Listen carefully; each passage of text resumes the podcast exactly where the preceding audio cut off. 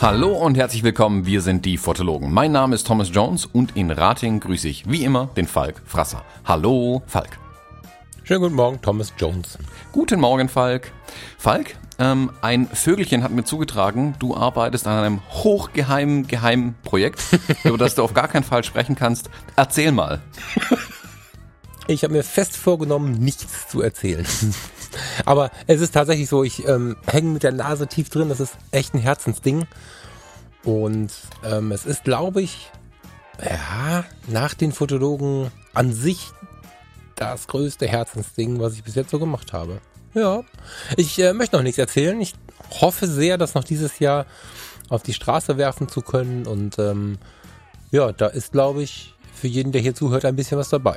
Ich hatte ja, ja gehofft, dass ich so dich reinlegen kann, wenn ich dich einfach so direkt frage.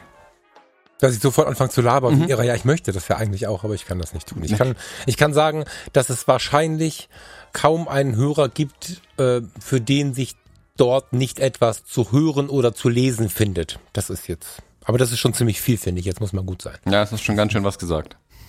ja. Wie ist es dir? Erzähl mir von, von deiner Zeit, weil ich bin tatsächlich mit der Nase den ganzen Tag im Rechner oder bei der Arbeit.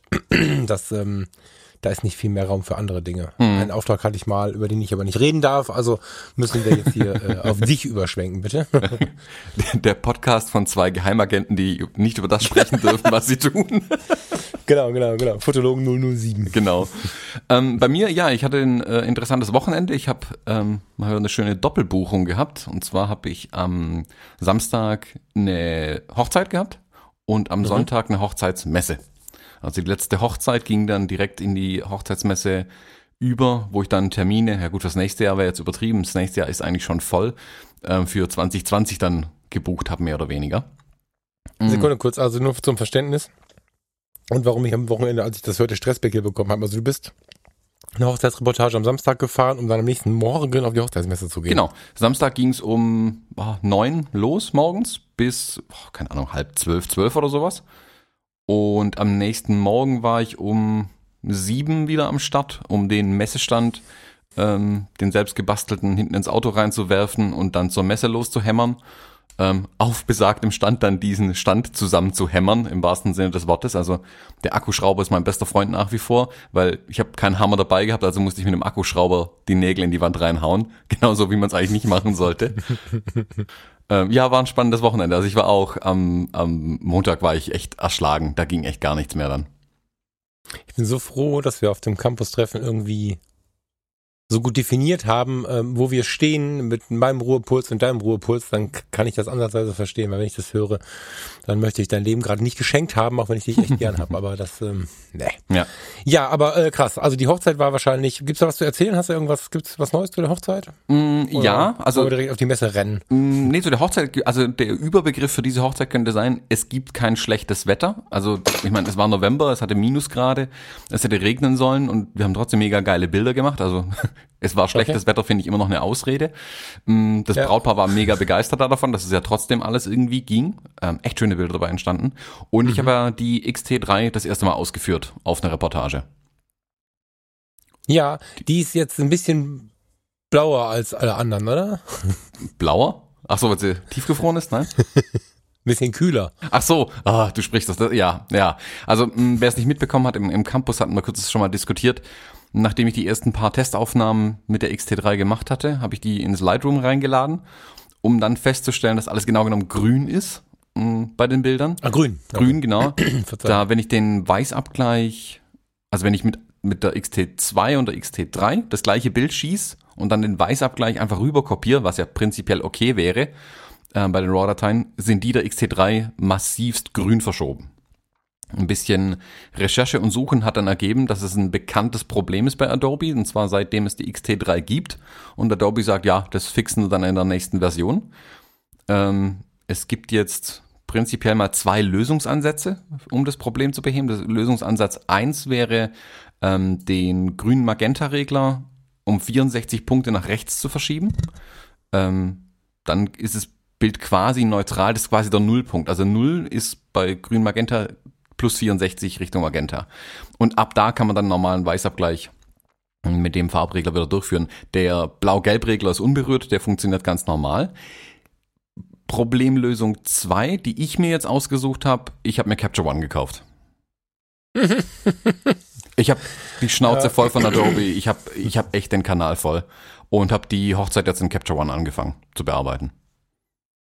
Aber ist das nicht der totale Akt, was Neues zu beginnen, so technisch? Also in der Bedienung und so? Mm, ja, ist es vom, also ja, ja, Punkt. Ähm, es ist natürlich immer, es hat ähm, Umstellungsschmerz einfach. Also man ist natürlich sein, sein Workflow gewohnt. Ich habe ja meine Presets mir zurechtgelegt, mein, mein, mich auch angepasst, wie ich meine Sachen organisiere und so weiter. Und das ist in Capture One natürlich alles ein bisschen anders. Ich kann die, also man kann seine eigenen Voreinstellungen aus Lightroom einfach schon mal nicht übernehmen. Ich habe jetzt gesehen, es gibt ein Tool wohl. Ich guck mal, wenn ich es nochmal finde, ähm, schiebe ich es mal auch mal in die Show Notes rein, mit dem man die Presets aus Lightroom zu Capture One ähm, konvertieren kann. Also ich habe es noch nicht angeschaut. Das müsste ich mal noch testen. Ähm, okay. Ich muss aber insgesamt sagen, Capture One ist so viel schneller. Also wirklich schneller. Im, kannst, im kannst du denn die Profile, das kannst du ja schon machen, ja? Profile? Die Pro, ja, diese, diese Fuji-Profile, ähm, wie du es bei Lightroom machst, kannst du die Kamera internen Profile auf die RAWs anwenden. Du meinst die Filmsimulation? Ja, die Filmsimulation, die ich dann im, im, im, im, im Lightroom ja nochmal aufs RAW anwenden kann, genau. Genau, genau. Ähm, ja, geht mit dem Capture One 12, das jetzt die Tage erschienen ist, geht's tatsächlich äh, auch. Ich habe jetzt auch von mehreren gehört, dass sie diese Filmsimulation in Capture One wohl nicht sehen. Und das hat wohl irgendwie mit den, also mit der Version der Kamera zu tun. Ich glaube, dass die, die, äh, die Generation XT1, XE irgendwas und X Pro 1, die sehen wohl diese Filmprofile nicht, äh, oder diese mhm. Filmsimulationsprofile im Capture mhm. One nicht. Hm, bei den neueren scheint es zu gehen. Also ich sehe es bei meinen Kameras, aber ich habe auch keine alten mehr. Ähm, von daher kann mhm. ich da kann ich es nicht nach, nachstellen. Ähm, aber ja, ja okay. das geht. Sie sind auch wie bei Lightroom nicht 100% richtig. Ähm, also der der der Velvia, die also wenn ich ein Capture One auf ein RAW Velvia anwende und das neben das äh, JPEG halte, ähm, das ich in der Kamera mit Velvia fotografiert habe, schießt das Profil ein bisschen übers Ziel hinaus. Das ist jetzt nicht mhm. weltbewegend daneben, aber es ist halt nicht 100% akkurat. Mhm. Ähm, aber ja. immerhin schon mal ein Start, da ich ja mittlerweile ganz, ganz viel mit diesem ähm, Classic Chrome Profil schon mache oder dieser Filmsimulation eh schon mache. Ähm, es ist eigentlich ganz schön, dass ich das im Capture One jetzt auch direkt übernehmen kann. Das war auch so ein bisschen meine Befürchtung, weil bei Capture One 11 war es noch nicht drin. In der Version 12 ist es jetzt, wie gesagt, drin. Okay. Ja, ich bin irgendwie so, also vor allen Dingen, ich meine, wir haben ja vorher gerade noch drei Sätze gesprochen und da kam so das Wort auf die alten Kataloge und so. Ich habe jetzt die äh, Lightroom Fotografen Meet Geschichte, die irgendwie jeder hat scheinbar in der größeren oder kleineren Ausprägung, wie auch immer. Und ich überlege halt, was mache ich denn mit meinem Archiv? Also irgendwie auch ärgerlich. Meine gesamte Welt ist gerade auf Lightroom abgestimmt. Wie gehe ich denn damit um? Ja. Weil, also, ich, wenn ich das Abo beende, habe ich halt keinen Zugriff mehr. Genau, Denn das ich habe ja kein Lightroom Problem. hier liegen. Also es ist halt, also, gibt's da gibt's da eine Idee zu? Du kann, ich kann ja jetzt nicht alles. Also schlau wäre, wenn wenn irgendwer äh, es äh, mit genug Gehirnleistung auf die Reihe kriegen würde, das komplett übernehmbar zu machen. Aber es wird ja vermutlich nicht gehen, oder? Mm, nicht, ja nicht, dass ich wüsste. Mm, ich hatte aber das Problem ja schon mal. Ich bin ja von Aperture auf Lightroom umgestiegen. Also Apple Aperture mhm. hat ja auch ein, so ein RAW Converter-Verwaltungstool, was ich super fand. Ich fand es immer besser wie Lightroom, witzigerweise. Ähm, Apple mhm. hat es dann leider eingestellt.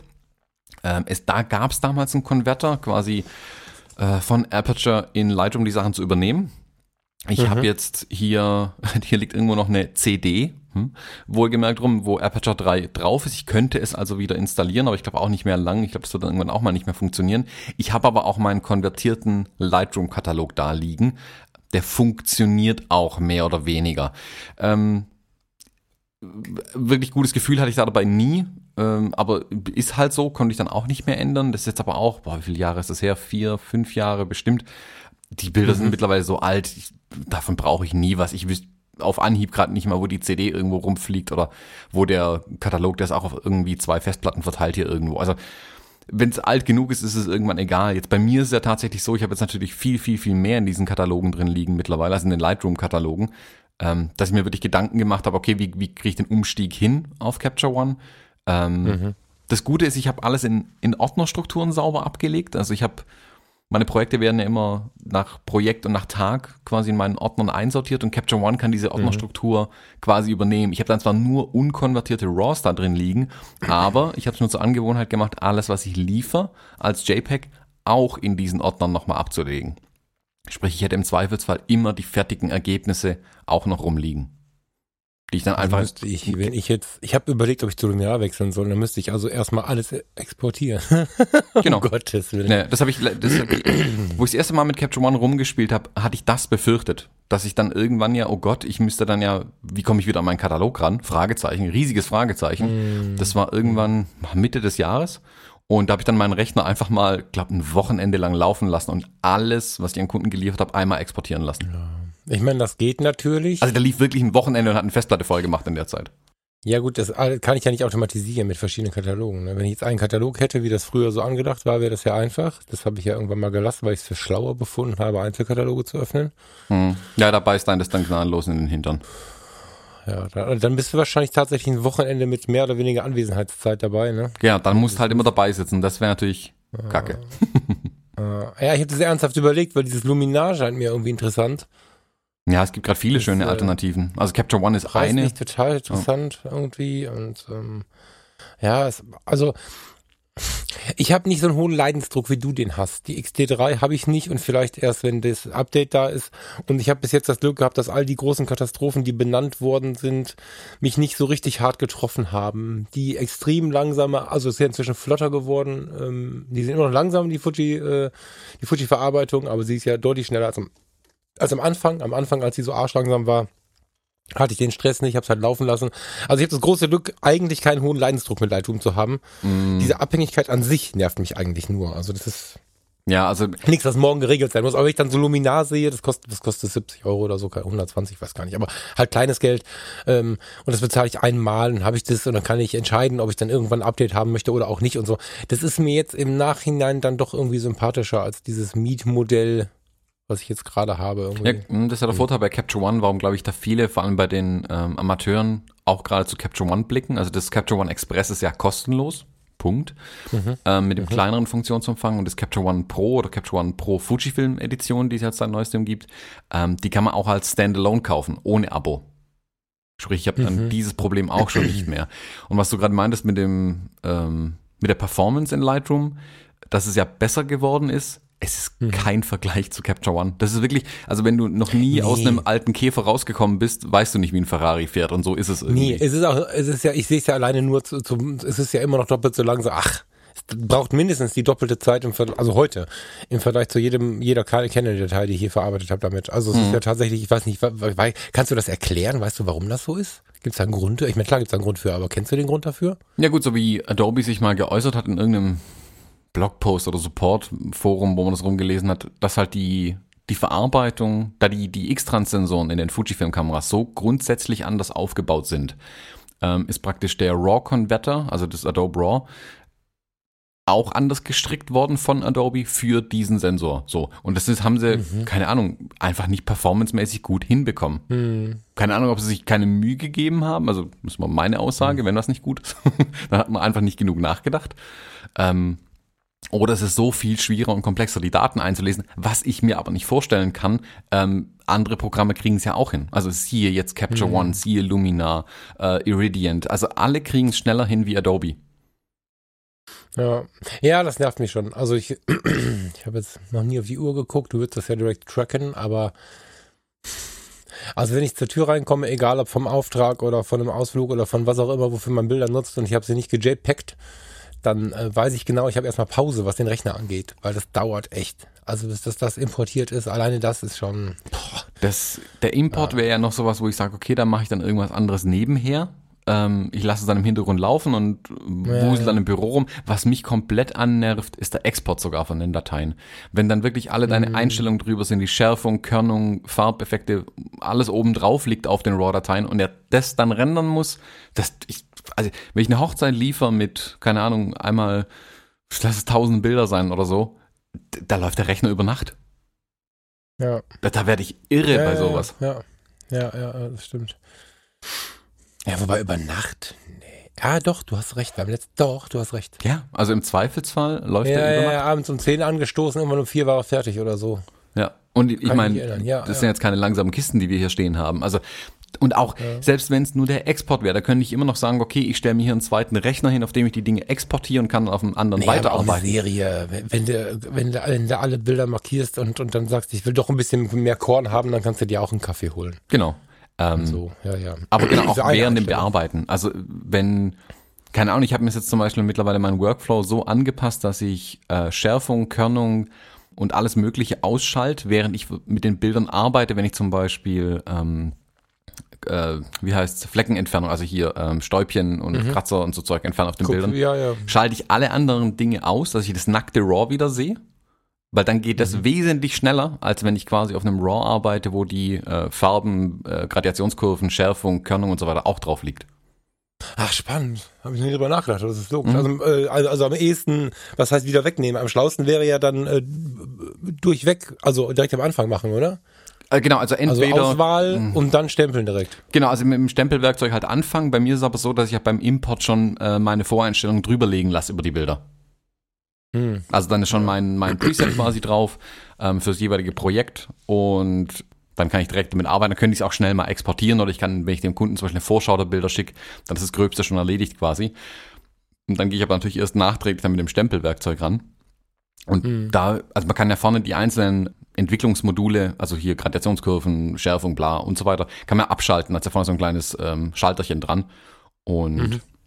dann wieder zuschalten, bevor ich sie exportiere. Muss man aber wieder dran denken. Ja, okay. Also ist schon wieder, Ja, ja, muss ich meinem RAW-Converter hier quasi die, das Denken abnehmen, damit ich bessere Performance habe und da habe ich keine Lust drauf, schlicht und ergreifend. Und da ist Capture One Lichtjahre voraus. Ich habe jetzt, in meiner Verzweiflung habe ich ja tatsächlich angefangen mit dem Lightroom CC zu arbeiten, diese ganz neue Version, diese Cloud-basierte Version. Mhm. Das ist gefühlt ein bisschen schneller, aber irgendwie, es macht mich auch wahnsinnig, das Ding. Also da- das ist noch zum Teil so unfertig dann an manchen Stellen, das merkt man dann auch ganz arg, dass ich damit auch Das nicht verstehe ich jetzt nicht. Was, was meinst du jetzt? Ich bin jetzt kommt wieder der Fall, der sich mit diesen Dingen nicht aus, ausreichend beschäftigt. Bei mir läuft die ganze Zeit Adobe äh, Classic, der Classic CC läuft bei mir. Classic CC, genau. Und ich arbeite im Lightroom CC, also das neue, das Cloud-basierte, was es auch auf dem iPad und so weiter dann gibt. Ach so, okay. Genau. Ja. Das ist ein Ticken schneller, aber wie gesagt, da haben viele Dinge noch gefehlt. Das ist nach, jetzt haben sie es verbessert, dass endlich Kameraprofile auch sauber übertragen werden, ähm, dass du deine Presets einigermaßen rüber bekommst, aber immer noch relativ umständlich und dass er halt jedes Mal krampfhaft alles in die Cloud hochladen will, äh, geht mir halt auch auf den Keks irgendwie. Hm. Also das ist wiederum, ich, ich sehe es ja ein, für einen für einen Amateur, der keine Ahnung am Wochenende mit 150 Bildern heimkommt und sich denkt, wow, das sind jetzt aber viele Sachen, ähm, für den ist Komm, ich es muss dich enttäuschen. Kein Amateur kommt mit 150 Bilder nach Hause. Die kommen mit der gleichen Masse nach Hause wie du nach einer Hochzeit. Das glaub mal. Oh, ja, aber jetzt überleg mal, was bei mir halt in der Woche zusammenkommt. Also ich habe Ja, ja, kürzlich eine ja, Woche gehabt, da bin ich halt mit, keine Ahnung, mit 10, 15.000 Bildern heimgekommen. Ja, ja. Also das ja, ist, ich meine, gut, das, das Thema geht Speichern, halt das haben wir ja schon ein paar Mal. Ja, wohin speichern und so. Ich bin ja inzwischen auch, auch schon auch in gewisser Weise Cloud-Freund geworden. Ähm, sehe jetzt im Laden die große Panik der Menschen, die immer noch da ist, was die Clouds angeht. Das war mir gar nicht so klar, dass die immer noch nah an der Grenze zum hysterisch sein sind, wenn es um, um Daten in der Cloud geht, in welcher Cloud auch immer, weil es wahrscheinlich scheinbar immer noch irgendwie zu zu ähm, ja zu weit weg von der Realität ist für die meisten irgendwie.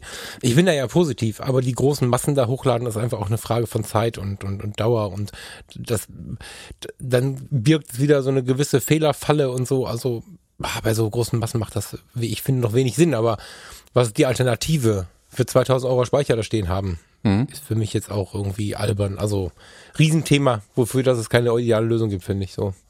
Ja gut, lokal speichern die Sachen sollte eigentlich immer so sein. Ähm, also ich muss meine Daten lokal halten, allein schon, weil ich sie nicht jedes Mal runterladen will, wenn ich sie dann wieder exportiere. Das wäre nicht mein Problem. Ähm, Und Capture One arbeitet ja auch nach wie vor noch so nach dem Modell. Da gibt es eine Festplatte, da sind die Sachen drauf und juhu, feuerfrei, gib ihm. Ähm, Ja. Mir fehlt vielleicht ein bisschen bei Capture One tatsächlich eine Cloud-Anbindung, so dass ich quasi die Vorschauen irgendwo auf dem iPad mitnehmen könnte zum Kunden zum Beispiel, dass ich es mir da anschauen könnte. Das muss ich halt ein bisschen umständlicher quasi die Vorschau ähm, Richtung PickDrop oder Dropbox exportieren und das dann quasi mitnehmen. Geht, wird ein Arbeitsschritt mehr, aber das kommt äh, einmal im Monat vor, dass ich das machen muss. Also der Schmerz ist da sehr gering. Ja. Ja, ich bin gespannt, wie das bei dir weitergeht. Mhm. Ich glaube, ich, ich glaube, ich hänge noch eine Menge im Lightroom, weil ich einfach gerade wieder so viel irgendwie Kram irgendwie jetzt angefangen habe. Also es tut total gut, so in die Aktion zu kommen, nachdem ja ein Jahr fast nur Podcast und, und äh, Jobfrage da stand. Aber ich sehe jetzt nicht, genau weil es sich gerade wieder bewegt, dass ich da jetzt noch anfange, das Programm zu wechseln oder so. Ich glaube, mir würde es vielleicht ganz gut tun. Mir eine neue Kamera manchmal gut tut, habe ich das Gefühl, dass Luminar mir gerade gut tun würde, aber naja, das ist jetzt erstmal so, so wie es ist. Ja, also wenn der, wenn der Schmerz nicht hoch genug ist, muss man auch nicht wechseln, meiner Meinung nach. Also ich würde nee. jetzt keinem empfehlen, nur weil Capture One jetzt gerade hip, bam, new ist, auf Capture One umzusteigen. Man muss schon einen konkreten nee, genau. Grund meiner Meinung nach haben. Ja, ich hinterfrage inzwischen ja alle Veränderungen nach, nach meinem eigenen Leidensdruck dahinter und so. Ne? Also ich bin ja wirklich jahrzehntelang, wie vielleicht kennst du wahrscheinlich auch, einfach viele Dinge so mitgegangen, weil ich einfach dann sie für gut befunden habe und neugierig wurde und sie unbedingt haben wollte, weil ich das Gefühl habe, sie haben zu müssen, weil die Masse sie und so weiter. Ne? Und dann jetzt hinterfrage ich das nochmal kritisch und ähm, dann ist auch schon das geil will ich haben sofort wieder weg. Also bei Capture One gibt's da für mich im Moment tatsächlich keinen Grund. Was? Ähm, ich habe noch eine Fuji-Frage an den Fuji-Fachmann. ich habe mit den mit den Canons ähm, nie ein Staubproblem gehabt. Der dieser Staub wie heißt der, Ultraschall mhm. hat immer alles weggeklopft. Jetzt hat die natürlich systembedingt den Spiegel auch vor dem Sensor. Das heißt, da ist nicht so viel Staub am Start, wie wir das jetzt die Systemkameras abbekommen. Ähm, ich habe jetzt auf der Zugspitze gesehen, wo ich durchaus dann in die, in die Bergwelt hinein mal eine Blende 10 benutzt habe, weil die Sonne knallte und so, ähm, dass ich schlimm, schlimm, schlimm, schlimm Staub auf dem Sensor liegen habe. Mhm. Was ich vor allem deswegen so spannend finde, dass da du ja so einen riesen Ding draus machst, wie du deine Objektive wechselst. Also immer Käppchen drauf, äh, Kamera nach unten halten, ganz vorsichtig, also wirklich nach Lehrbuch, wie man Objektive wechseln sollte. Ich halte wirklich die Kamera mit dem offenen Sensor Hast nach oben. Hast du mich gerade Spießer genannt? hab die Objektive ohne Deckel überall rumfliegen ähm, und hab keinen Staub ja. auf der Linse. Also ich weiß nicht genau, wie du den Staub da reinbekommen hast. Keine Ahnung. Ja, also ja, Sensorreinigung halt machen. Nach wie vor, das ist das Beste, um es loszuwerden. Ja, aber ich kann keine Sensorreinigung machen. Also ich, ich mache das sofort kaputt. Machen lassen dann. Ja, aber wo? Hm, Fachhändler. Ganz ernste Frage. Ich weiß, ja, aber also wenn ich ähm, wenn ich zu meinem kleinen Fotoladen gebe, die geben es doch auch nur weiter, oder? Ja, aber das ist doch okay. Wer macht sowas? Ja, es gibt spezielle, ja, die, die Servicepartner sind es meistens, die sowas dann machen. Wer es bei Fuji macht, aber das geht nicht, die Kiste geht dafür, ich würde sagen, die Kiste geht dafür aber nicht nach England, oder? Hm, hoffe ich mal, nicht für eine Sensorreinigung, aber ja. Ja, ja. Es gibt ja Maschinen, die das also, mittlerweile machen. Also Canon hat ja so ein Ding ja auf der Fotokina dabei gehabt. Da spannen sie deinen yeah, Body oben ein und von unten kommt so ein Finger und wischt auf seinem Sensor rum, mehr oder weniger. Oh Gottes Willen. Ja, die, ähm, also am, im Juni, ich weiß nicht, ob die Leute, die hier aus der Gegend kommen, oder ob du vielleicht sogar Bock hast, dich da runter zu bewegen. Im Juni ist ähm, an meinem Geburtstagswochenende witzigerweise äh, das Foto-Adventure im Landschaftspark Duisburg, also da, wo die alte Zeche steht. Ähm, diese, diese etwas andere Messe mit vielen Workshops und so. Da überlege ich hinzugehen obwohl ich da Geburtstag habe. Die machen Sensorreinigungen, aber wir haben ähm, jetzt für März auch den großen Urlaub geplant. Da hätte ich dann gern keinen Staub auf dem Sensor. Das heißt, ich muss das auf jeden Fall noch machen, hm? weil im üblichen Alltag, wenn ich selbst wenn ich Aufträge fahre, also wenn ich wenn ich wenn ich mit den Menschen zugange bin, dann ist die Blende eigentlich immer so weit offen, dass kein Mensch den Staub mitbekommt. Und dann bin ich ja braun genug, dass er mir dann egal ist, weil muss keine Mücke schlagen, die es nicht gibt. Aber ähm, spätestens im Urlaub wird es wieder eine Zeit, wo die Blenden zugerissen werden müssen und da siehst du es dann halt. Ne? Also vorher muss ich mir irgendwen suchen, irgendwas suchen, der mir das zurechtzuppelt. Mhm. So. Also ich mache es tatsächlich selber. Ja, ich, du, das, das einzige Mal, dass ich mich damit beschäftigt habe, war äh, mit meiner Canon EOS D60, nicht 60D, andersrum noch, D60, das war die, die vor der EOS 10D kam. 4 Megapixel, glaube ich, Spiegelreflexkamera. Und da war eine Sensorbereinigung beschrieben wie eine Operation am offenen Herzen. Und wenn ich ein Mühe zu viel Druck ausübe, ist der Sensor platt. Mhm. So. Äh, seitdem habe ich mich traumatisiert, nie wieder damit beschäftigt. Also ich habe das Gefühl, wenn ich darauf rumwasche, ist sofort die Kamera im Arsch. Mhm. Also man kann so? sie definitiv kaputt machen, dadurch, keine Frage. Vor allem bei dir ist es ja, vielleicht noch ein bisschen kritischer, da ja der äh, Bildstabilisator auch noch dran ist. Das macht meinem mhm. Verständnis nach, ich hatte noch keinen mit Bildstabilisator, da kann ich jetzt auch nur Hören sagen, wiedergeben, ähm, scheint es mhm. ja noch ein mhm. bisschen, muss man noch ein bisschen vorsichtiger, glaube ich, einfach sein. Mhm. Ja, also greife ich in die Tasche wahrscheinlich, ne, und schicke das für irgendwie Geld irgendwem. Ja, aber da, da habe ich das letzte Mal für eine Sensorreinigung gezahlt, wo ich das habe machen lassen. 30 Euro oder so. Also das ist ja extremst überschaubar. Mhm. Wie halt einfach mal den, den, deinen Händler lokal anfragen oder dann zum nächstgrößeren gehen und den mal fragen. Ja. Im Normalfall haben die ja Zugriff auf die, auf die ähm, Servicepartner, die sowas dann im Hintergrund machen. Ja. Ja, ähm, ich bin auch doof. Ich hab nicht, dass ich das nicht auch jeden Tag im Job mache. Aber vielleicht hat jemand Erfahrungswerte für mich. Also wenn wir schon so viele Leute haben, die zuhören, vielleicht hat jemand hier aus der Gegend, Ruhrgebiet, Rheinland irgendwelche Erfahrungswerte oder gerne auch zum Hinschicken, ist mir eigentlich auch egal, aber äh, Tipps gerne zu mir, wem ich das gebe. Hm. Weil ich meine, ich kenne das von uns, wenn, wenn ein Gerät zur Reparatur kommt. Ich meine, ich nehme nun auch Kameras zur Reparatur an, schicke sie dann aber zu anderen Fotodienstleistern, die werde ich auch mal anfragen. Also ich habe schon die eine oder andere Adresse, die auch die wildesten Kameraprobleme repariert. Ne? Also wenn du da mal was hast, melde dich. aber ähm, ich habe dann gerne Erfahrungswerte. die haben, ich habe bei denen noch keine Fuji gesehen. So, deswegen, wir verkaufen ja auch kein Fuji. Hm, mal gucken. Ich finde da was raus.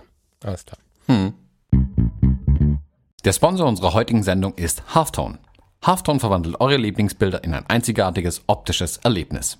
Lade dazu einfach dein Bild auf der Halftone-Webseite hoch. Am besten eignen sich Aufnahmen von Personen, Pärchen, Babys oder auch von deinem Lieblingstier. Der Halftone-Algorithmus analysiert dein Motiv und wandelt es in eine Halbtondarstellung um. Um ein optimales Ergebnis zu erzielen, kannst du auch noch Auflösung und Kontrast deines Halftones ganz einfach nach dem Upload deines Bildes anpassen. Dabei siehst du stets eine Echtzeitvorschau deines Halftones. Anschließend fräst Halftone mit seiner einzigartigen Technik dein Bild gemäß deinen Wünschen aus einem Halftone-Rohling aus Holz. Du kannst deinen Halftone dabei in drei verschiedenen quadratischen Größen von 25 bis 49 cm und fünf verschiedenen tollen Farbkombinationen fertigen lassen. Halftones eignen sich hervorragend, um dir oder deinen Liebsten eine Freude zu bereiten und sie mit einem Bild zu überraschen, das sie in dieser Form noch nicht gesehen haben. Du bist Fotograf und möchtest deinen Kunden dieses tolle Design auch anbieten und daran noch etwas verdienen? Für Kooperationsanfragen ist Halfton offen und freut sich auf deine Anfrage. Die Kontaktinformationen findest du in den Shownotes. Für dich als Fotologenhörer bietet Halfton zudem 10% Rabatt bei einer Bestellung bis zum 31.12. Den Link zu Halfton und den Rabattcode findest du in den Shownotes und auf fotologen.de slash 080. Wir danken Halfton für die Unterstützung dieser Show. Aber was mich, jetzt haben wir uns so lange, ich meine, spannend war das jetzt, aber was mich eigentlich für diese Episode wirklich interessiert hat, Erzähl mir mal von der Hochzeitsmesse, weil mhm. vielleicht ein Satz vorweg. Ähm, ich habe gedacht, oh mein Gott, weil für mich, ähm, ich finde ja schon I Have a Wedding for You schlimm. Das ist ja so eine, für die, die es nicht kennen, das ist eine Facebook-Gruppe, in der ähm, man sich gegenseitig Hochzeiten tauscht. Also, oh Gott, ich habe Kopfschmerzen, ich habe eine Doppelhochzeit, ich habe eine Anfrage, ich habe was auch immer, gerade keine Zeit, äh, Hund gestorben, kann, irgendwas ist und deswegen kann man eine Hochzeit nicht machen und dann ähm, schreibt jemand, meldet euch für eine Hochzeit an, um Budget X, so, dann kommen darunter ganz viele Mails, also ganz viele Kommentare mit tollen Webseiten und ich, ich, ich, ich. Ähm, ich habe diese Gruppen alle wieder verlassen weil, weil ich, ich weiß nicht, ich bin wahrscheinlich so ein bisschen behindert. Also ich kann mich nicht irgendwo hinstellen und sagen, würdest du mir bitte deinen Auftrag geben? Funktioniert in meinem Gehirn nicht. Ich präsentiere, was ich habe, ähm, antworte gerne, wenn Menschen mich fragen, unterhalte mich viel darüber. Wenn mich jemand fragt, der schon zwölf Angebote hat, dann ähm, bin ich mit wenig Emotionen dabei. Ich funktioniere irgendwie so nicht. und im Prinzip ist eine Hochzeitsmesse in meinem Verständnis, ich habe Bock, mich von dir belehren zu lassen. Also sag mir gerne das Gegenteil. Aber in meiner Vorstellung bisher ist eine Hochzeitsmesse ein bitte, bitte, bitte buch mich. Und deswegen kriege ich äh, schon bei dem Gedanken daran Bauchschmerzen. Aber ich bin total gespannt, was du erzählst und vielleicht habe ich da nachher nicht mehr so Bauchschmerzen. Mhm. Ich bin, bin gespannt. Mm, also äh, ich gehe mal kurz auf diese I Have a Wedding for You Gruppen vielleicht noch kurz ein. Ähm, ich nutze die ein bisschen anders. Für mich ist es eher so, wenn ich ein Paar habe, das einen Termin anfragt, der schon vergeben ist. Dann kann ich da mhm, manchmal einfach mhm. noch ähm, quasi Fotografen einsammeln gehen und die dann im Paar weiterleiten. So machen das, glaube ich, ganz, ganz mhm. viele. Da sind hin und wieder auch mal spannende Hochzeiten drin, wo ich sage, boah, das wäre aber interessant, ähm, wo ich dann auch meine Kontaktdaten drunter hau. Ähm, aber da kam auch noch nie was bei rum, muss ich zugeben. Ich finde es aber ganz interessant, da immer wieder reinzugucken. Auch mh, ist spannend, die Anfragen, die die anderen Fotografen reinbekommen, zu sehen quasi. Also die meisten nehmen ja quasi die ja, Anfrage vom Brautpaar, ja, posten es dann mehr oder weniger im Werbeteam rein, nehmen hoffentlich vielleicht noch die Namen raus. Ähm, ist aber interessant zu sehen, was die, was die für Anfragen auch reinkriegen. Also für mich ist es ja Neugier auch ein Stück weit in den Gruppen drin. Ja, stimmt, das, da hast du recht. Da bin ich auch ganz froh, ähm, im, im, in Facebook so eine kleine Blase inzwischen an Hochzeitsfotografen um mich herum zu haben, weil man da ja auch dann auf die gleiche Art und Weise ab und zu mal mitbekommt, was so Sache ist. Also kürzlich hatte, ich weiß nicht, ob du, hast du den Jörg Krause in deinen Kontakten? Bestimmt, aber Ich krieg nichts mehr mit. ich meine schon. Ähm, äh, Jörg aus Hamburg schrieb die Tage irgendwie, ähm, ich weiß nicht mehr, wie er es geschrieben hat, aber er, er nölte so ein bisschen rum, dass, dass er ein Angebot schreibt und regelmäßig dann hört, dass, sorry, das ist nicht unser Budget, warum denn die Paare nicht von vornherein ihr Budget nennen? ähm, mhm.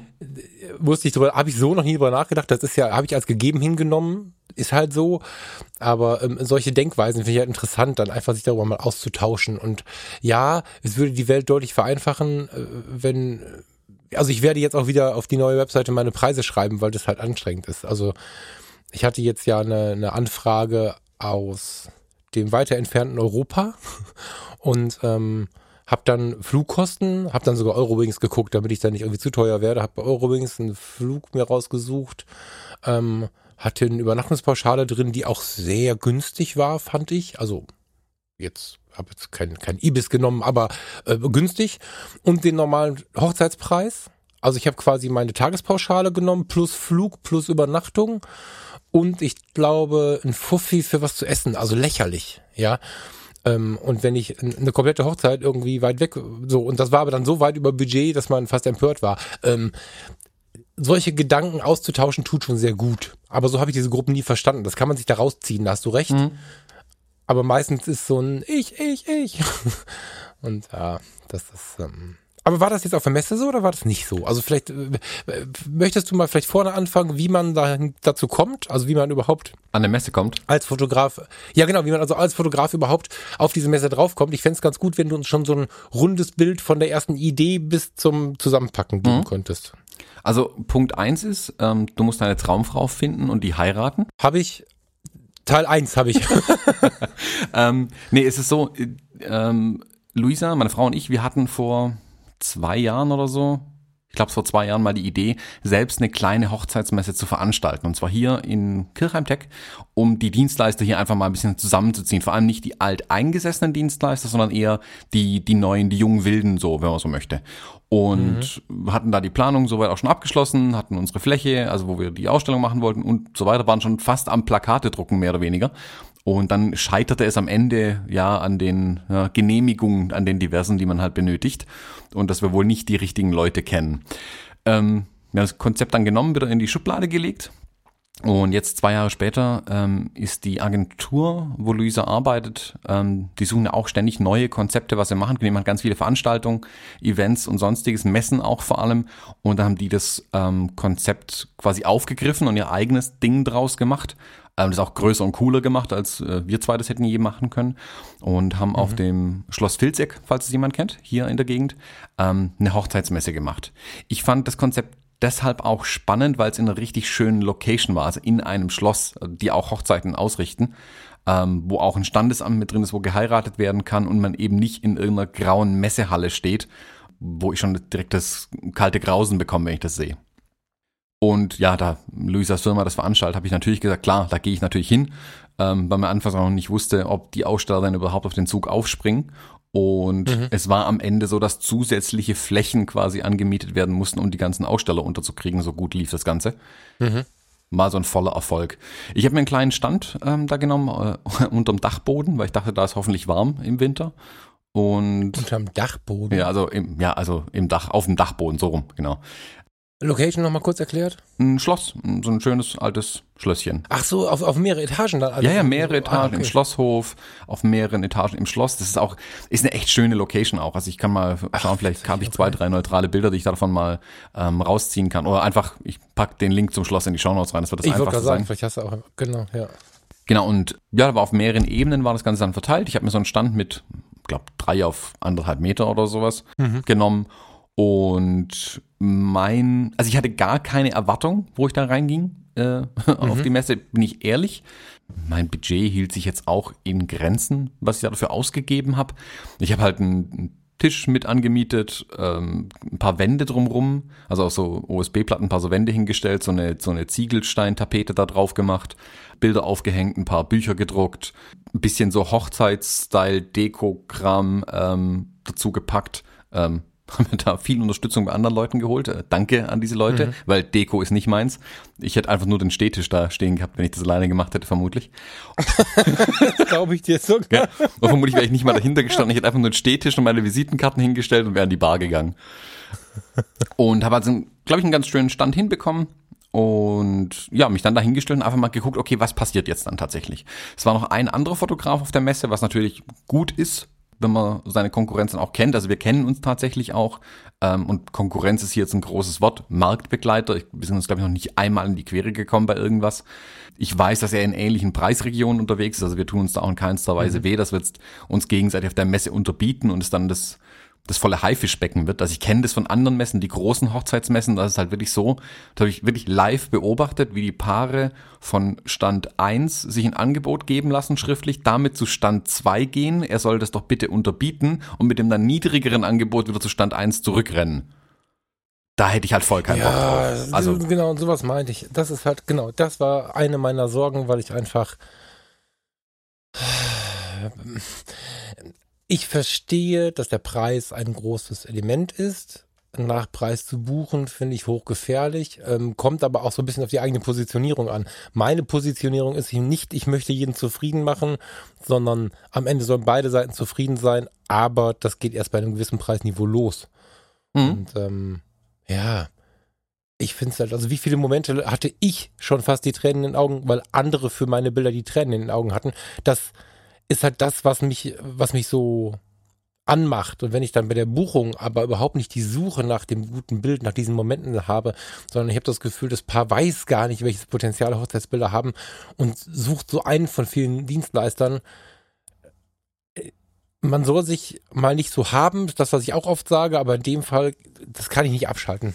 Also mir geht's da nicht gut damit. Aber du sagst, da war es jetzt nicht so, ja? Mm, doch schon. Das Publikum war ja breit aufgestellt, sage ich mal. Also auch alle Budgetklassen okay. waren da. Ja.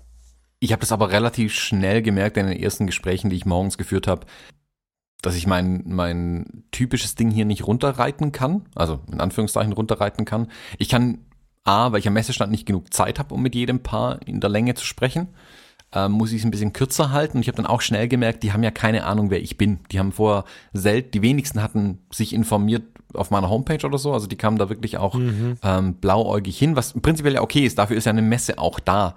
Ähm, ich habe dann aber schnell gemerkt, ich muss als allererstes den Termin abklären ob der bei mir überhaupt noch frei ist, weil die meisten kamen tatsächlich für 2019 noch auf die Messe und das ist zu spät. Mhm. der Kalender ist voll. Ähm, und die zweite der zweite Satz war dann bei mir immer gleich die, die Preise, bei denen meine Reportagen anfangen. Einfach um auch da, so hart es sein mag, direkt auszusieben. Also glauben die, äh, oder suchen die einen Fotografen für 500 Euro am Tag oder suchen die einen für 2000 Euro am Tag? Damit wir das einfach gleich geklärt haben. Das ist gar nicht böse gemeint, aber dann brauche ich nicht eine Viertelstunde auf die einreden, wenn wir genau wissen, wir kommen sowieso niemals zusammen. Ja, genau. Also, ja, das meine ich. Ja, ja, das, genau. Da kann ich ja. denen auch die Zeit einfach sparen äh, und mir ja genauso. Und das hat so ja, ein Stündchen gedauert, bis ich gemerkt habe, okay, wie kann ich mit den Leuten reden oder wie muss ich mein Gespräch aufbauen. Ähm, und dann war das eigentlich ganz cool. Also ich habe mir, ich habe einen riesen Spaß gehabt an dem Messestand den ganzen Tag, habe mit keine Ahnung wie viel hundert Leuten gequatscht, ähm, die da waren. Ähm, ich bin nicht eine, doch ich bin fünf Minuten vom Stand runtergekommen oder zehn Minuten, nämlich als ich dann auf der Bühne stand und da ein kleines Interview gemacht habe äh, mit dem Moderator, der die, die Bühnenshow da moderiert hat. Dann bin ich wieder zurück am Stand, weil da haben sich dann die Leute schon gestapelt. Stopp, stopp, stopp, stopp, stopp, stopp, was für ein Interview, erzähl mal. Ja, es war halt so, ja, also. Jetzt mach dich nicht kleiner als ein bisschen, erzähl mal. ähm, war halt drei Gründe, warum man einen Hochzeitsfotografen buchen sollte. Und haben mir halt ein paar ähm, Fragen gestellt, warum man denn tatsächlich einen Hochzeitsfotografen braucht und es eben nicht Onkel Bob machen sollte. Und haben wir da so ein Kamen danach Paare zu dir, wo du das Gefühl hattest, die kamen nach der Präsentation? Mm, jein. Äh, nach dem Bühnenspeak. Jein. Ich weiß nicht, wie viele das tatsächlich mitbekommen haben. Das ist ein bisschen das Problem dann an der Messe vielleicht gewesen, dass es halt auf mehreren Ebenen aufgebaut war. Und zwar über die Lautsprecher diese Interviews auch übertragen worden sind wohl. Ähm, aber die wenigsten wussten dann, wo ist jetzt hinten und vorne und wo ist der Fotograf jetzt eigentlich. Also da sind die meisten vielleicht ein bisschen verworren durchgelaufen.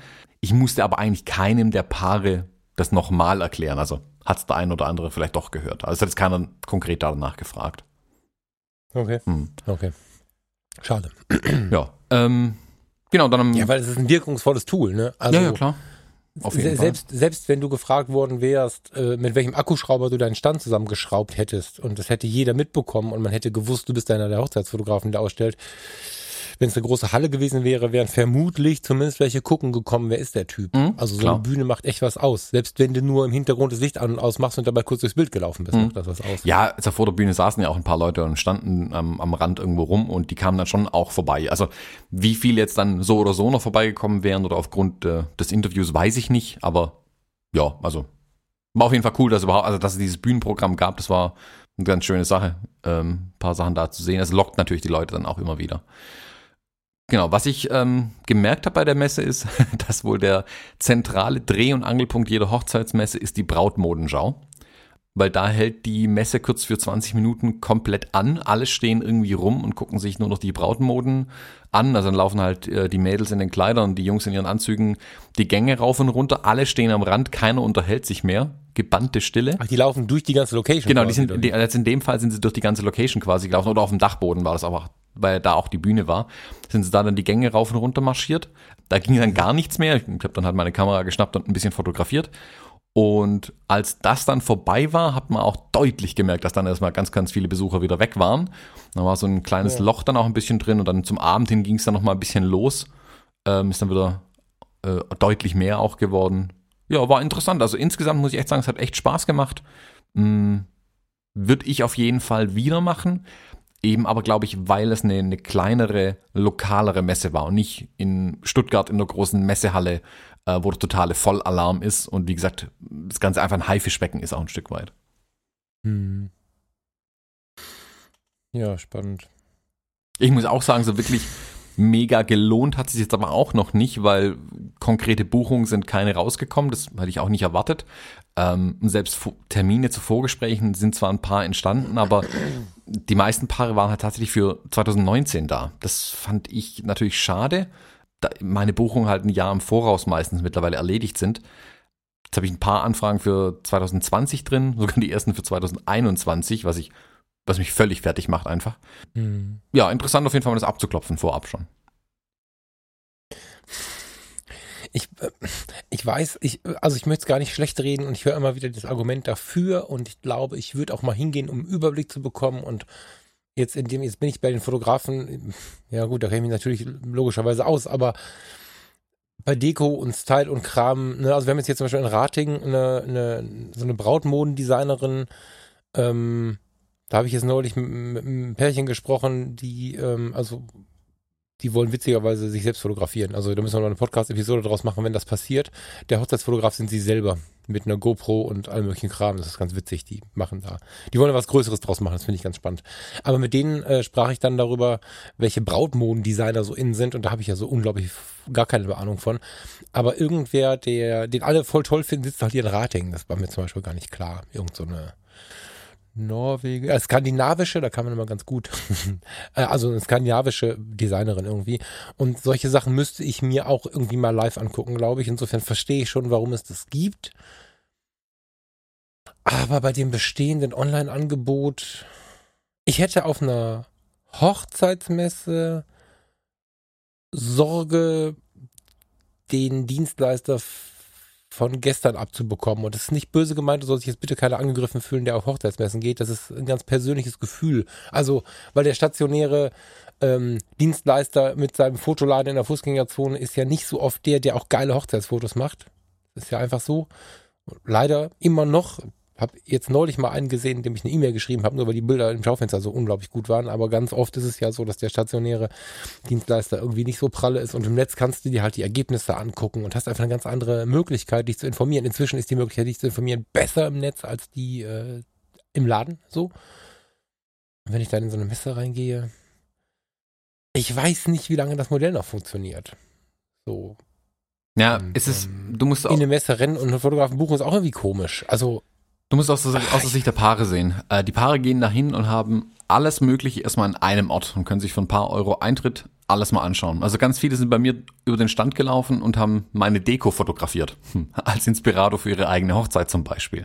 Ähm, ganz viele okay. haben sich verschiedene, der stand links von mir, ähm, die machen ähm, auch äh, Blumenschmuck Mhm. Und da standen, das hätte ich noch nie gesehen, das war mir gar nicht klar. Da haben die verschiedene Sträuße gehabt und da ging es nicht so sehr um das Aussehen des Straußes, sondern auch ums Gewicht des Straußes. Weil die Braut muss den ja auch den ganzen Tag rumschleppen zum Beispiel. Habe ich noch ja. nie mir drüber Gedanken gemacht. Und das kann ich online nicht. Online kann ich keinen Strauß in die Hand nehmen.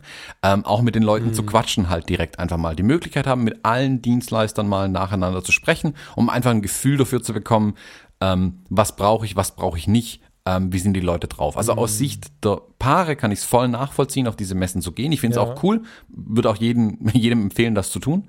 Ähm, aus Sicht der Dienstleister, ich glaube, manche machen da wirklich ihre Kalender voll an solchen Messen. Also wird mir immer wieder okay. berichtet, dass sie da ihre Terminkalender komplett voll kriegen.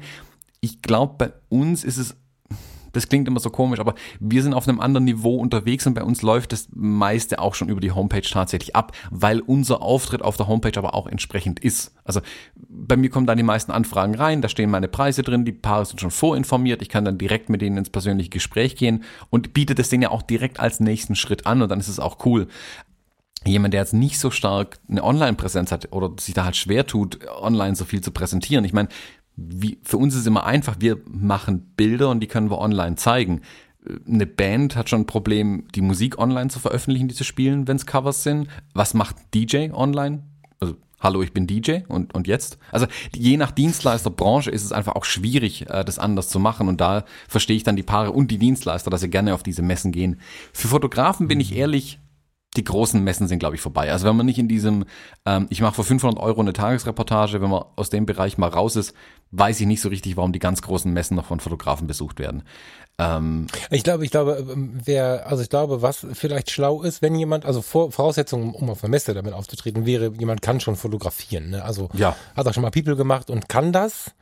Ähm, jetzt wird der erste fragen, was es denn kann, fotografieren. Also wer sich das grob zutraut und Ergebnisse abliefern kann, die was bringen, der aber noch kein großes Portfolio hat, der könnte drei, vier Engagement-Shootings über irgendwelche Facebook-Gruppen machen, um Bilder zu haben und dann auf einer Messe im Low-Price mal das erste Jahr durchtakten, um vielleicht neben dem Bürojob, den er vielleicht um den Tag reduzieren möchte, perspektivisch rauszukommen, um, um ein gewisses Portfolio zu haben oder so. Das würde ich schon empfehlen. Dann kannst du auch mal die günstigen Dinger schießen, auch wenn ich mir da selber einen Konkurrenten hinsetze, der einfach Preise macht, die ich nicht halten kann. Aber damit kommst du halt rein. Das finde ich jetzt schon nicht schlecht, weil wenn du dann Low Price da verkauft bekommst, das ist ja ganz geil.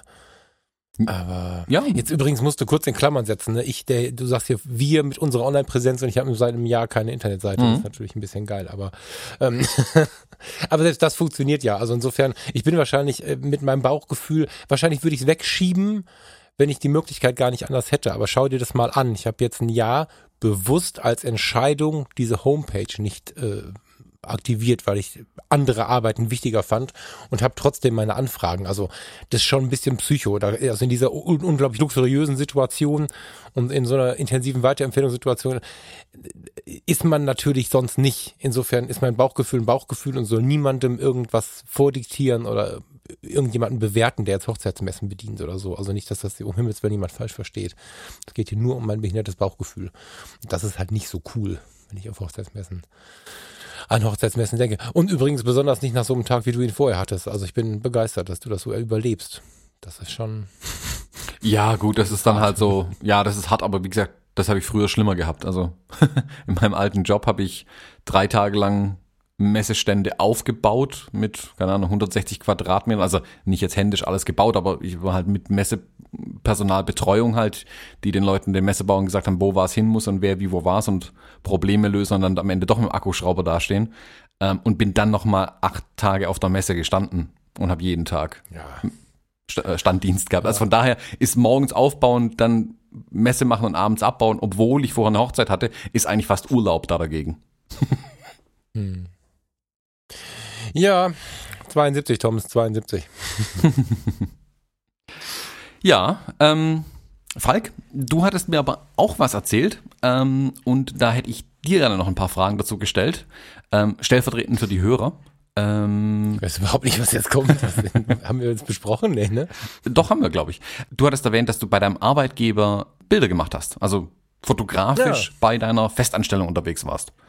Und da haben wir uns ein bisschen drüber unterhalten und dann haben wir festgestellt, dass dieses diese Situation, nennen wir es mal, ähm, mhm. ja ganz viele Leute haben. Sie fotografieren hobbymäßig als Amateur und irgendwann kommt im Job äh, das Thema auf, hey, wir brauchen Bilder und dann heißt, hey, Kalle, du hast doch eine tolle Kamera, mach doch mal bitte Fotos. Magst du mal ein bisschen was dazu erzählen? Ja, also ich habe ähm,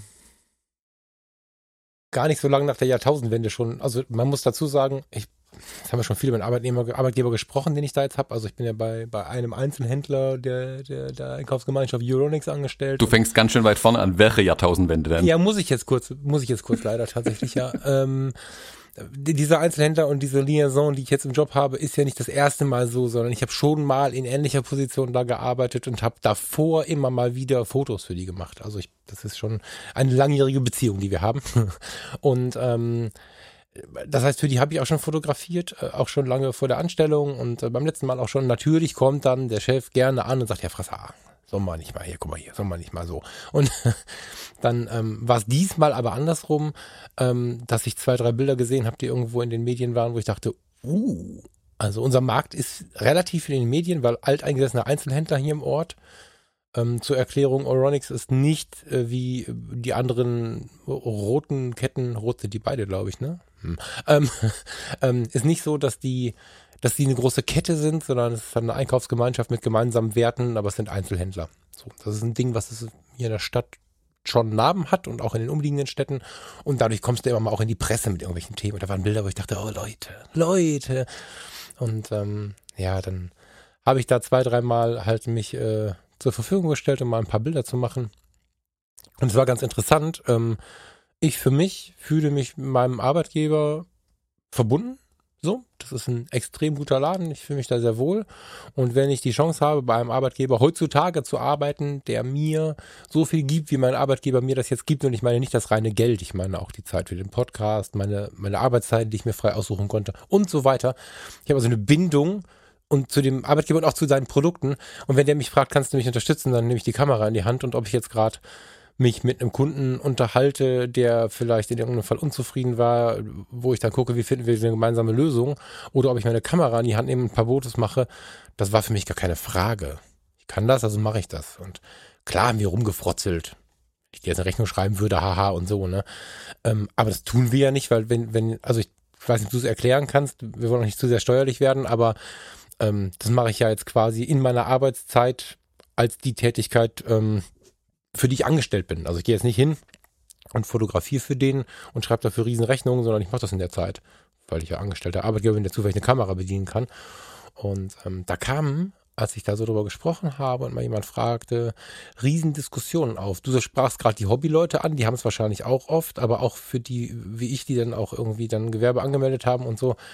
Ähm, es waren sehr, sehr viele dabei, die sagten, oh, das kannst du nicht machen, du bist da ausgenommen, stell dir vor, du hättest für die Fotos da in der Zeitung, hättest du 500 Euro bekommen und so. Und das war plötzlich ein riesen Staub um mich herum und, und eine riesen Bombule, wo ich dachte, was regt ihr euch alle so auf? Ey? Das ist, also für mich ist das völlig selbstverständlich.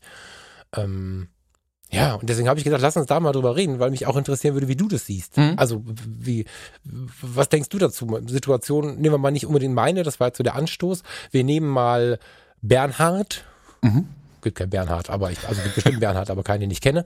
Ähm, Bernhard ist äh, irgendwie 47, Hobbyfotograf und der Chef kommt und sagt, mach mal schöne Bilder für unser Mitarbeitermagazin oder für unsere Werbebroschüre oder was auch immer.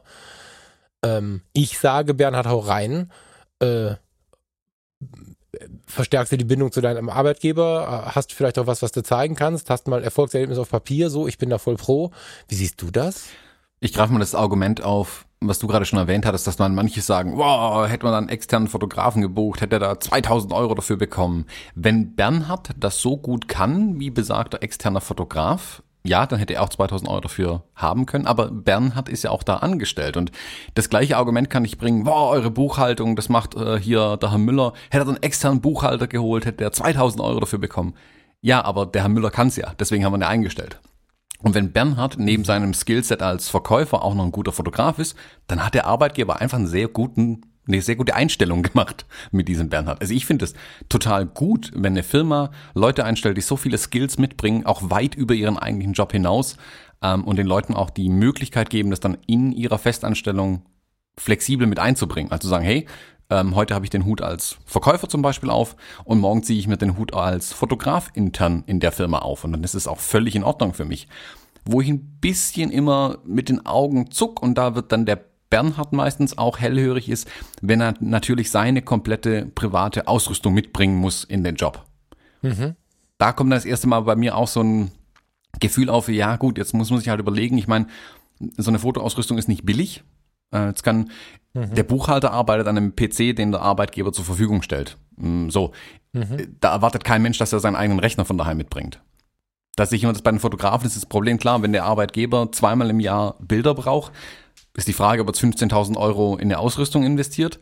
Meiner Meinung nach sollte er das einfach tun. Also da muss man mit seinem Arbeitgeber ja, dann einfach sprechen, hey, wenn ich diese Tätigkeit tun soll, also ich kann es als Mensch, das sind meine Skills, die bringe ich gerne mit. Ähm, das Werkzeug sollte aber zur Verfügung gestellt werden. Und da kommen dann ja, meistens genau, dann die Probleme mal. auf. Ja, jein. Also, hm, guck mal. Also erstmal denke ich, ich bin bei solchen Sachen immer für eine Probezeit. ich, ich finde immer, man, man kann das erstmal angehen, dann beobachtet man mal, wie das läuft und dann kann man das ja nach einem halben Jahr oder nach einem Jahr nochmal besprechen, wie es dann weitergeht. Hm, ich rede jetzt nicht davon, also ich gehe mal von Bernhard zu mir, weil das ist eine greifbare Situation. Ähm, ich werde jetzt äh, langsam einen Pool aufbauen an Bildern, die ich so im Geschäftsalltag von den Kollegen mache. So, da ich natürlich die Situation habe, dass ich, ich kann ja nicht den ganzen Tag durch den Laden rennen, sondern ich habe die Kamera halt dabei, die liegt unter der Theke.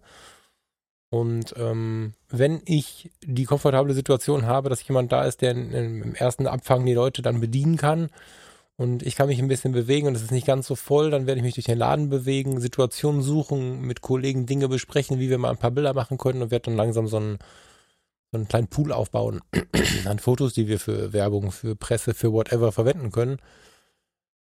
Das heißt, ja, ich nehme die Kamera dann immer mit, aber ich mache alle paar Tage mal zehn Fotos. So. Aber um dich da jetzt mal kurz 50. ein bisschen zu challengen, der Staub, der jetzt auf deiner, auf deinem Sensor sitzt, könnte ja durchaus dabei reingekommen sein. Jetzt rein hypothetisch gesprochen. Witzige Idee, aber die Kamera ist geschlossen und jetzt ist im Rucksack. Also da kann, nein, nein. nee, aber von der Idee her, also das ist eine Abnutzungserscheinung ganz einfach. Also es kommt. Ja, aber alle paar Tage mal ein Foto. Also ähm, man kann das so sehen, ich sehe das halt nicht so. Und äh, mit der Probezeit wollte ich gerade sagen, wenn das jetzt doch mehr wird, ich werde über das Jahr da irgendwie den riesen Mega-Pool aufbauen und so, dann kann man, dann kann man ja immer noch darüber sprechen, was gibt es da für Möglichkeiten. Ähm, kann man sich mal zusammensetzen, welche legalen Möglichkeiten bekommen wir denn? Ähm, jetzt haben wir über das ganze Jahr keine Ahnung, wie viel tausend Euro gespart. Äh, da kann man ja vielleicht dann doch mal überlegen, wie man dem Herrn Frasser davon was abgibt. Ähm, genau. Man darf dem jetzt, soweit ich das weiß, darf der keine Rechnung schreiben auf den eigenen Arbeitgeber, auch wenn er ein Gewerbe angemeldet hat. Das ist, glaube ich, ein Problem. Mhm. Aber wenn du während deiner Arbeitszeit das tust und dein Arbeitgeber dir, also ich bin nicht tarifgebunden, ich habe frei verhandelt und äh, wenn ich dann einen Bonus bekomme, ich da jetzt nicht für bare Münze nehmen und nachmachen, sondern bitte Steuerberater fragen. Aber die gibt's ja nun bei uns im Laden auch und man würde ja irgendwo eine Lösung finden. Also wenn ich nach einem Jahr nicht zufrieden bin und sage, okay, ich habe jetzt ständig meine Kamera mitgenommen, ich habe hier ständig die Fotos gemacht, dann kann ich ja sagen, ich möchte bitte eine Kamera zur Verfügung gestellt bekommen, ich möchte bitte, keine Ahnung, also so, das kann man dann machen. Mhm. Ich bin immer für, für Gelassenheit und für eine gewisse Form der Probezeit. Erstmal gucken, wie es so ist. Äh, die Kamera wird nicht auseinanderbrechen davon, egal wie viel ich mache. Und ähm, wenn es nach einem halben Jahr einfach zu viel ist, dann kann man über diese Dinge ja mit völliger Entspannung reden. So, ich bin ähm, vorausgesetzt, der Arbeitgeber weiß es zu schätzen. Das finde ich sehr wichtig. Also bei uns ist halt tatsächlich so, dass die, dass die Mitarbeiter nach ihren Fähigkeiten halt eingesetzt werden und auch gefragt werden. Also ich bin gleichzeitig so in den Fragen, ähm, in so kleinen Fragen, was, was, wie kann man was einsetzen, was wirkt, was mit YouTube, was ist hiermit, was ist damit. Da werde ich halt mit involviert, das finde ich halt schön. Ähm, und es wird bei jeder Gelegenheit dann auch erwähnt, irgendwie, von der Erwähnung kannst du kein Brot kaufen, ich weiß, trotzdem, ne? Also der Chef läuft durch den Laden mit whatever also, der ist halt Vorstand bei, bei Euronics und, und dann kommen ständig seine, seine Vorstandskollegen und so. Und da äh, darf nicht unerwähnt bleiben, dass der Herr Frasser ein super Fotograf ist und so. Das ist natürlich nur ein bisschen Bauchpinselei, aber das ist eine gewisse Form der Aufmerksamkeit, die ich sehr schätze. Ja, man kennt den Namen der Mitarbeiter, man weiß, was sie so tun, man kann Danke sagen, man sagt Danke. Wenn das so ist, spricht da nichts gegen. Also ich finde, dass man sich als Arbeitnehmer selbst dann, also wenn ich jetzt der Arbeitgeber bin und ich frage meinen Mitarbeiter, sag mal, hast du Bock, dich da ein bisschen einzubringen? Egal womit. Fotos, was auch immer.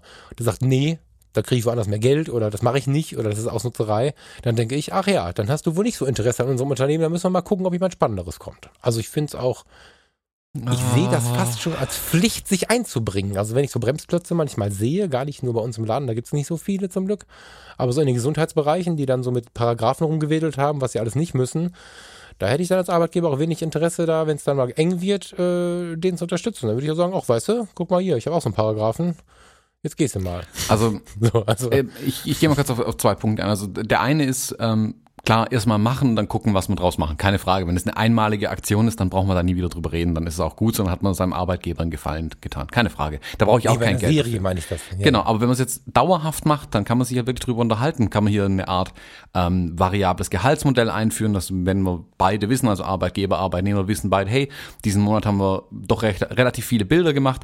Wir legen da x Euro obendrauf aufs Gehalt, um quasi deinen Materialverschleiß mhm. zu bezahlen, den du hast. Super. Alle Daumen, die ich habe nach oben, perfekte Lösung für alle eigentlich. Gut, was jetzt steuerlich im Hintergrund passiert, dass der Arbeitgeber und äh, quasi ja on top mehr bezahlt, du ja dieses mehr Geld, was du bekommst, auch versteuern musst. Alles okay. Das sind Details, da reden wir aber nicht drüber. Das ist ja meistens eher so ein Gelegenheitsding. Ähm, mhm. Es über Jahre zu machen und ich weiß, äh, der, äh, das Lob ist des äh, Künstlers Brot oder so ähnlich. Schon cool. Da erinnert sich am Ende aber keiner mehr dran. Und da sage ich jetzt gleich, Komma, aber ich bin da auch ein gebranntes Kind. Ähm, ich komme halt mhm. halt aus Jobs, wo mhm. das dann am Ende allen völlig egal war, ähm, was da äh, mal früher lief, was mal gut war. Ich meine, das, solche Verhältnisse drehen sich irgendwann vielleicht auch mal, ändern sich irgendwann mal und dann entsteht da Streitpotenzial einfach.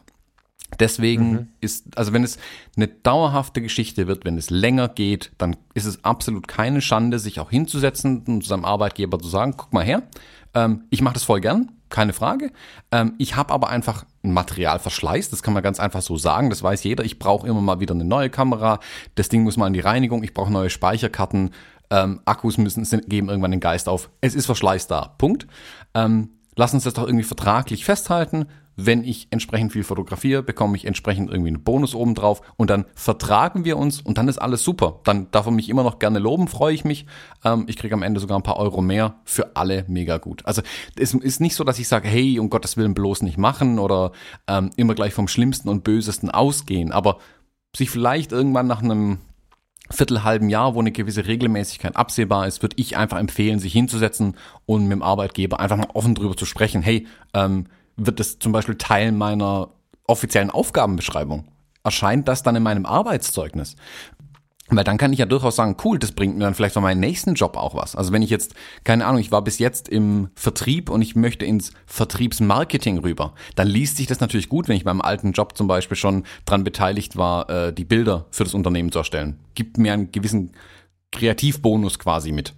Und das sieht der nächste ja, Arbeitgeber total. ganz du, gerne. Ich wollte nicht sagen, Genau, genau. Äh, das war ja genau das, was ich sagen wollte. Dass äh, der Spruch mit dem, dem, dem Lob und dass, der, dass man zum Bremsklotz wird, wenn man es verweigert, war nur auf die klare Verweigerung bezogen. Mhm. Also gar nicht darauf, dass man es verschenken soll, sondern ich habe nichts dagegen nach einer Probe. Also ich verschenke das jetzt gerade bewusst, aber auch bewusst und ich äh, werde dann auch irgendwann mal fragen, wenn es denn länger dauert, sollen wir uns jetzt mal unterhalten. Ähm, nur die direkte ko konkrete Verweigerung, die viele Menschen im Kopf hatten, was mich wirklich gewundert hat so ein bisschen. Ähm, aber vielleicht sind die Arbeitsverhältnisse dann auch nicht so gut. Das kann genau, nicht sein. das wollte ich also, gerade sagen. jeden Tag über meinen Chef ärgere. Ne? Also ich bin ja nicht zuletzt in diesem Laden, weil ich mich so unglaublich über das Gesundheitswesen geärgert habe und über diverse Vorgesetzte auch, die ich dann mal hatte im Laufe meines Lebens. Ah, dann ist das vielleicht was anderes. Ne? Aber in, in zufriedener Situation äh, oder in einer Situation, in der ich zufrieden sein sollte, muss man leider manchmal beim Arbeitgeber von heute auch sagen, ähm, weil, weil Zufriedenheit ist was, das ist sehr selten leider. ähm, finde ich immer so eine Verweigerung sehr schwierig. Also ein gewisses Einbringen ähm, in die Ideen ähm, finde ich super wichtig. Ich bin immer wieder geschockt in allen Bereichen und Branchen, wie viele Mitarbeiter eigentlich natürlich auch erwarten. Also ich bin ja schon auch einer von denen, der sagt, der Mitarbeiter muss geschont werden, der braucht seine eigenen Grenzen, die auch akzeptiert werden müssen und sowas. Ich bin ja immer jemand, der versucht an allen Ecken und Enden den Stress soweit zumindest aufzufangen, dass kein Burnout draus wird, aus eigener Erfahrung ja auch. Aber in dieser Situation sind ganz viele Mitarbeiter, die einfach sich Dinge rausnehmen, wo ich denke, ihr wisst ja eigentlich, wie gut ihr es habt. Und ähm, dazu würde auch gehören zu sagen, nee, ich möchte dafür aber viel mehr Geld haben. So vom ersten Tag an diesen Stolz, den man manchmal so in sich hat, so jetzt, ich mach das doch nicht kostenlos. Äh, das ist halt schwierig. Ich meinte nicht, dass man nicht drüber reden kann. Man kann natürlich drüber reden. Ich finde, man kann aber nach einer Zeit drüber reden. Also ich finde in dem Fall nicht vorher schlau, sondern nach einem halben Jahr oder gar nach einem Jahr. Das finde ich schlau. Ja gut, kommt auch auf die jeweilige Situation an. Also wenn mein Arbeitgeber mir sagt, hey, wir haben jede Woche zwei Events, mach bitte da die Bilder für die Zukunft, dann können wir gleich drüber sprechen. Dann ist ja relativ klar absehbar, was da auch passieren wird in Zukunft. Ja, ja, Wenn jetzt mal gelegentlich ja, was passiert, klar, dann erstmal machen und dann gucken wir mal, was sich daraus entwickelt. Keine Frage, dann kann man auch hinterher drüber sprechen. Also genau, am spannendsten fand ich jetzt den, den, den Mehrwert, den vielleicht ein Zuhörer zieht, wenn er jetzt bei uns am Tisch sitzt, äh, der tatsächlich in diesem Hobbybereich unterwegs ist. Also ich habe zwei, drei Leute im Hinterkopf gerade, mit denen wir zusammen auf Workshops waren, wo sich solche Fragen dann auch schon mal gestellt haben, die wir aber gar nicht so weiter verfolgt haben. Also wo wir gar nicht weiter tief drüber gesprochen haben, wo aber genau das so Themen waren, wo ich einfach heute sagen muss, ey, machen. Ne? Also wenn es jetzt darum geht, was ja auch nicht selten passiert, ähm, da hätte ich also keine Antwort drauf, aber da, da würde ich, da würde ich trotzdem versuchen, irgendeinen Mehrwert herauszuschlagen. Es gibt immer wieder die Situation, dass ein Chef fragt, hör mal, kannst du mir nicht ein Bild geben, das Bild, was du da und da auf deiner Homepage hast, finde ich so schön, das würde ich gerne in die Geschäftsräume hängen. Ähm, da bin ich jetzt nicht im Bilde, wie das funktioniert, ob ich meinem Arbeitgeber, das müsste ich, habe ich noch nie getan, das müsste ich auch vorher abklopfen dürfte. Weißt du es vielleicht? Also Achtung, keine Steuerberatung, aber darf ich auf meinem Gewerbe meinem Arbeitgeber ein Produkt verkaufen? Wahrscheinlich schon. Eine Dienstleistung ist ein Problem, oder? Nee, auch Produkte sind natürlich ein Problem. Alles ist erstmal ein Problem. Ähm, und wie gesagt, ich betone nochmal, wir haben auch keine Ahnung, das ist keine Rechtsberatung. Wir unterhalten uns nur genau. darüber. Genau, wir unterhalten uns darüber. Sobald ich meinem Arbeitgeber eine Rechnung stelle, ähm, ja. gibt er mir Geld, für, die, für das ja. er ähm, keine Sozialversicherungsabgaben zahlt. Okay. Und das wäre so. dann Hinterziehung von Sozialversicherungsabgaben, schlicht und ergreifend. Ja, aber doch nur, wenn ich in der Zeit gearbeitet habe, oder? Für dieses Produkt, was ich auch anderen Leuten verkaufe, habe ich ja so gesehen nicht gearbeitet und brauche. Nö, das also, ist den, das ist ja den Ämtern erstmal egal. Dein Chef gibt dir mehr Geld, du verdienst dort mehr Geld, aber für dieses mehr Geld zahlt er keine Sozialversicherung. Ach so, weil er eine externe Rechnung geschrieben hat. Also genau. kann er denn bei einer Dienstleistung geht das? Ich habe äh, entweder Qualifikation erhöht durch Fotografie oder mehr Stunden durch Fotografie, wie auch immer, könnte er ja mein Gehalt anheben, Bonus zahlen, mhm, was auch klar. immer. Ähm, aber da kann er jetzt keinen Bonus zahlen dafür ein Bild, was ich ihm gegeben habe, oder? Warum nicht? Also, geht das? Ein Produkt Ah, da muss ich mich mal schlau machen. Wenn einer von euch Plan hat, gerne eine kurze Idee dazu, weil das würde mich interessieren. Produkte ich glaube, dass das da ein bisschen anders gelagert ist. Das würde mich interessieren. Weil eigentlich, also das passiert super oft, das habe ich schon so oft gehört im Leben. Hör mal, wir würden gern das und das Bild ins Foyer beim Chef, was auch immer, in Flur und so hängen. Was willst du denn dafür haben? So, habe ich schon so oft von, von gerade von Hobbyfotografen gehört. Aber das ist ja ganz einfach. Ja, die meisten das ist doch ganz kriegen was in der Hand. Da müssen wir nicht drüber reden. Aber wie ist denn richtig? Ja gut, er das kann dir ja eine Bonuszahlung geben von x 100 Euro und er bestellt halt das Bild dann quasi und lässt sich halt die Rechnung geben vom, vom, von der Druckerei. Er muss ja nicht das Produkt an dich bezahlen. Achso, er gibt einfach einen Bonus als Dankeschön für whatever. Bildrechte, in Anführungszeichen. Ja, aber ist das offiziell? Ist das sauber? Ich weiß nicht. Das also, ich nee, ist es natürlich nicht. Also steht bei mir gerade. Auch da wieder, es müsste halt genau genommen in deiner Land, äh, in deiner Aufgabenbeschreibung stehen, dass du übrigens neben deinem Job als Verkäufer auch noch als Landschaftsfotograf arbeitest für den ähm, Elektronikkonzern und er schickt dich einmal im Monat raus, um irgendwo ein Landschaftsbild zu machen, das dann in die Besprechungsräume gehängt wird. So, äh, es, ja, das ist um alles super. Wunderschönen neuen Kühlschrank im Gemüsebeet zu fotografieren. Genau. Ja. Das ist alles ziemlich grauzonig irgendwie. Von daher, also ich würde sowas immer mit einem Steuerberater im Zweifelsfall, Zweifelsfall klären. Und wenn das so notwendig ist, dass da solche Summen fließen, ganz ehrlich, ich würde das nicht zu meinem Problem machen, sondern zu seinem Problem erstmal machen. Aber ja, aber das kommt darauf an, welche Rolle ich mich bringe. Ne? Wenn ich jetzt der Gewerbetreibende bin, der ihm was verkaufen möchte, weil er Interesse daran hat, bin, ist das ja schon mein Problem. Ja gut, wenn du also Gewerbetreibender bist, bist du da wahrscheinlich nicht angestellt. Wenn du aber Angestellter bist. Achso, achso ich habe von, dem, ich hab von dem Hobby, nee, ich bin ja beides. Aber ich habe gerade von dem Hobbyfotografen gesprochen, der da angestellt ist. Der muss ja über den Boni oder so gehen, weil der, der kann es ja sonst nicht abbrechen. Ja, ja, aber ich würde das einfach den Arbeitgeber aber ich klären ja eine Rechnung schreiben. Nee, ich würde das einfach. Aber ich müsste ja eine Rechnung schreiben. Nee, du darfst keine Rechnung schreiben. Aber wenn ich jetzt Sobald du eine, also wie gesagt, auch da, ich, ich habe halt das, was ich von Anwälten und Steuerberatern gehört habe, sobald du eine Rechnung schreibst, hast du ein Problem. Das kann ich mir nicht. Also es wird ja für eine Lösung geben, da bin ich mir sehr sicher. Vielleicht kann man da irgendwas hin und her rechnen. Ja klar, es muss halt offiziell, es müssen halt Sozialversicherungsabgaben einfach dazu. Ja. Vielleicht schlagen sich jetzt irgendwelche Steuerberater die Hände beim Kopf zusammen, dann müssen wir mal einen hier einladen. Schreibt uns. ähm, ja, das Problem aber, ist ja nicht, ob du jetzt tatsächlich Sozialversicherungsbetrug betreibst. Also ob das deine Absicht war. Nee, aber also ich dennoch, also das, das werde das müssen wir in Erfahrung bringen. Das hat jetzt nichts Akutes, aber wenn ich jetzt äh, ein, ein Produkt an ähm, als Gewerbetreibender an die Firma, in der ich angestellt bin, dass da wird es Lösungen geben. Da, also es gibt für alles eine Lösung. Ähm, man darf es halt nur nicht falsch machen. Ich glaube, das ist das Ding. Ne? Man muss einfach die fragen, die sich damit auskennen, und dann ist es gut. Ich habe mir ähm, Achtung, Werbung, vorgenommen, jetzt mal dringend die Episode von Kai Werbern zu hören, wo es wieder um die DSGVO geht. Vielleicht ist die ja ein bisschen habe die Hälfte gehört, die war schon wieder schlimm für mich, aber ja, das ist, äh, ich muss mich mit diesen Dingen mal tiefer beschäftigen irgendwie. Hm. Ja. Ja, finde ich mal raus bei Gelegenheit. Finde ich spannend, wenn es einer von euch weiß, sehr gerne. Ähm, Fände ich interessant. Aber, also meine Aussage wäre aber ein bisschen zuträglich, auf die Arbeitgeber zuzugehen. Genau, das meine ich natürlich ja. auch die, die Bindung fördert. Und übrigens, ich meine, ich weiß nun auch, wie das ist, ähm, in der einen oder anderen Situation, Achtung, nicht der letzte Arbeitgeber und vor allem nicht in die letzten Tage, aber zwischendrin hatte ich immer mal wieder auch Situationen, wo ich insbesondere mit meinen Vorgesetzten dann doch äh, auf Diskurs war. Ähm, das kann auch eine Situation verbessern. Also man bricht sich jetzt keinen Zacken aus der Krone, ähm, auch in einer nicht so schönen Situation mal so ein bisschen die Bilder zu machen. Das führt nämlich dazu, dass man nicht nur an seinem Arbeitsplatz über die Ergebnisse streitet mit dem gegebenenfalls Vorgesetzten, sondern vielleicht auch mal sich mit ihm an seinen Arbeitsplatz setzt oder auf dem Kaffee irgendwo sitzt, um die Fotografien zu besprechen, die zu fotografieren sind. Das kann am Verhältnis einiges machen, eine andere Perspektive in den Joballtag fließen zu lassen oder eine andere eine andere Tätigkeit. Also das mal so als kleinen Tipp am Rande. Hm, kann aber auch genau ins Gegenteil umschlagen auch live erlebt. Das ist das gebrannte Kind. ja, ja, klar. Also wie gesagt, das, ja. man kann keine pauschalen Aussagen bei sowas, glaube ich, treffen, aber habe ich nicht. Nee, nee, ja. kann. Also wenn jemand in die Situation kommt, wäre mein Tipp tatsächlich, wenn man jetzt nicht selbst einen Steuerberater und einen Rechtsanwalt bemühen möchte, gebt dieses Problem an den Arbeitgeber ab. Er möchte ja ein Bild von euch. Er hat sehr wahrscheinlich eine, eine Buchhaltung, eine Personalbuchhaltung, einen Steuerberater und auch einen Anwalt zur Hand, die sich auskennen und die das klären können. Also das ist der einfachste Tipp, den man geben kann. Ähm, lass es von offizieller Seite klären und dann steht dem Ganzen nichts mehr im Wege, wenn da eine gute Lösung gefunden wird. Ja. Ja, jetzt habe ich die ganze Zeit schon im Kopf, dass ich noch die Bilder von der Weihnachtsfeier bearbeiten muss. Verdammt. Na dann, lass ich dich mal an deinen Lightroom, weil wir wissen ja alle, dass es jetzt noch Tage dauern wird, bis du da die Fuji-Bilder bearbeitet hast. Ja, die sind noch nicht einmal importiert, die liegen noch in der Kamera rum. Das muss ich jetzt mal machen. Aber wäre die Gelegenheit, dir mal die Testversion von Capture One runterzuladen? Ah, nee, nee, nee, nee, nee, nee, nee.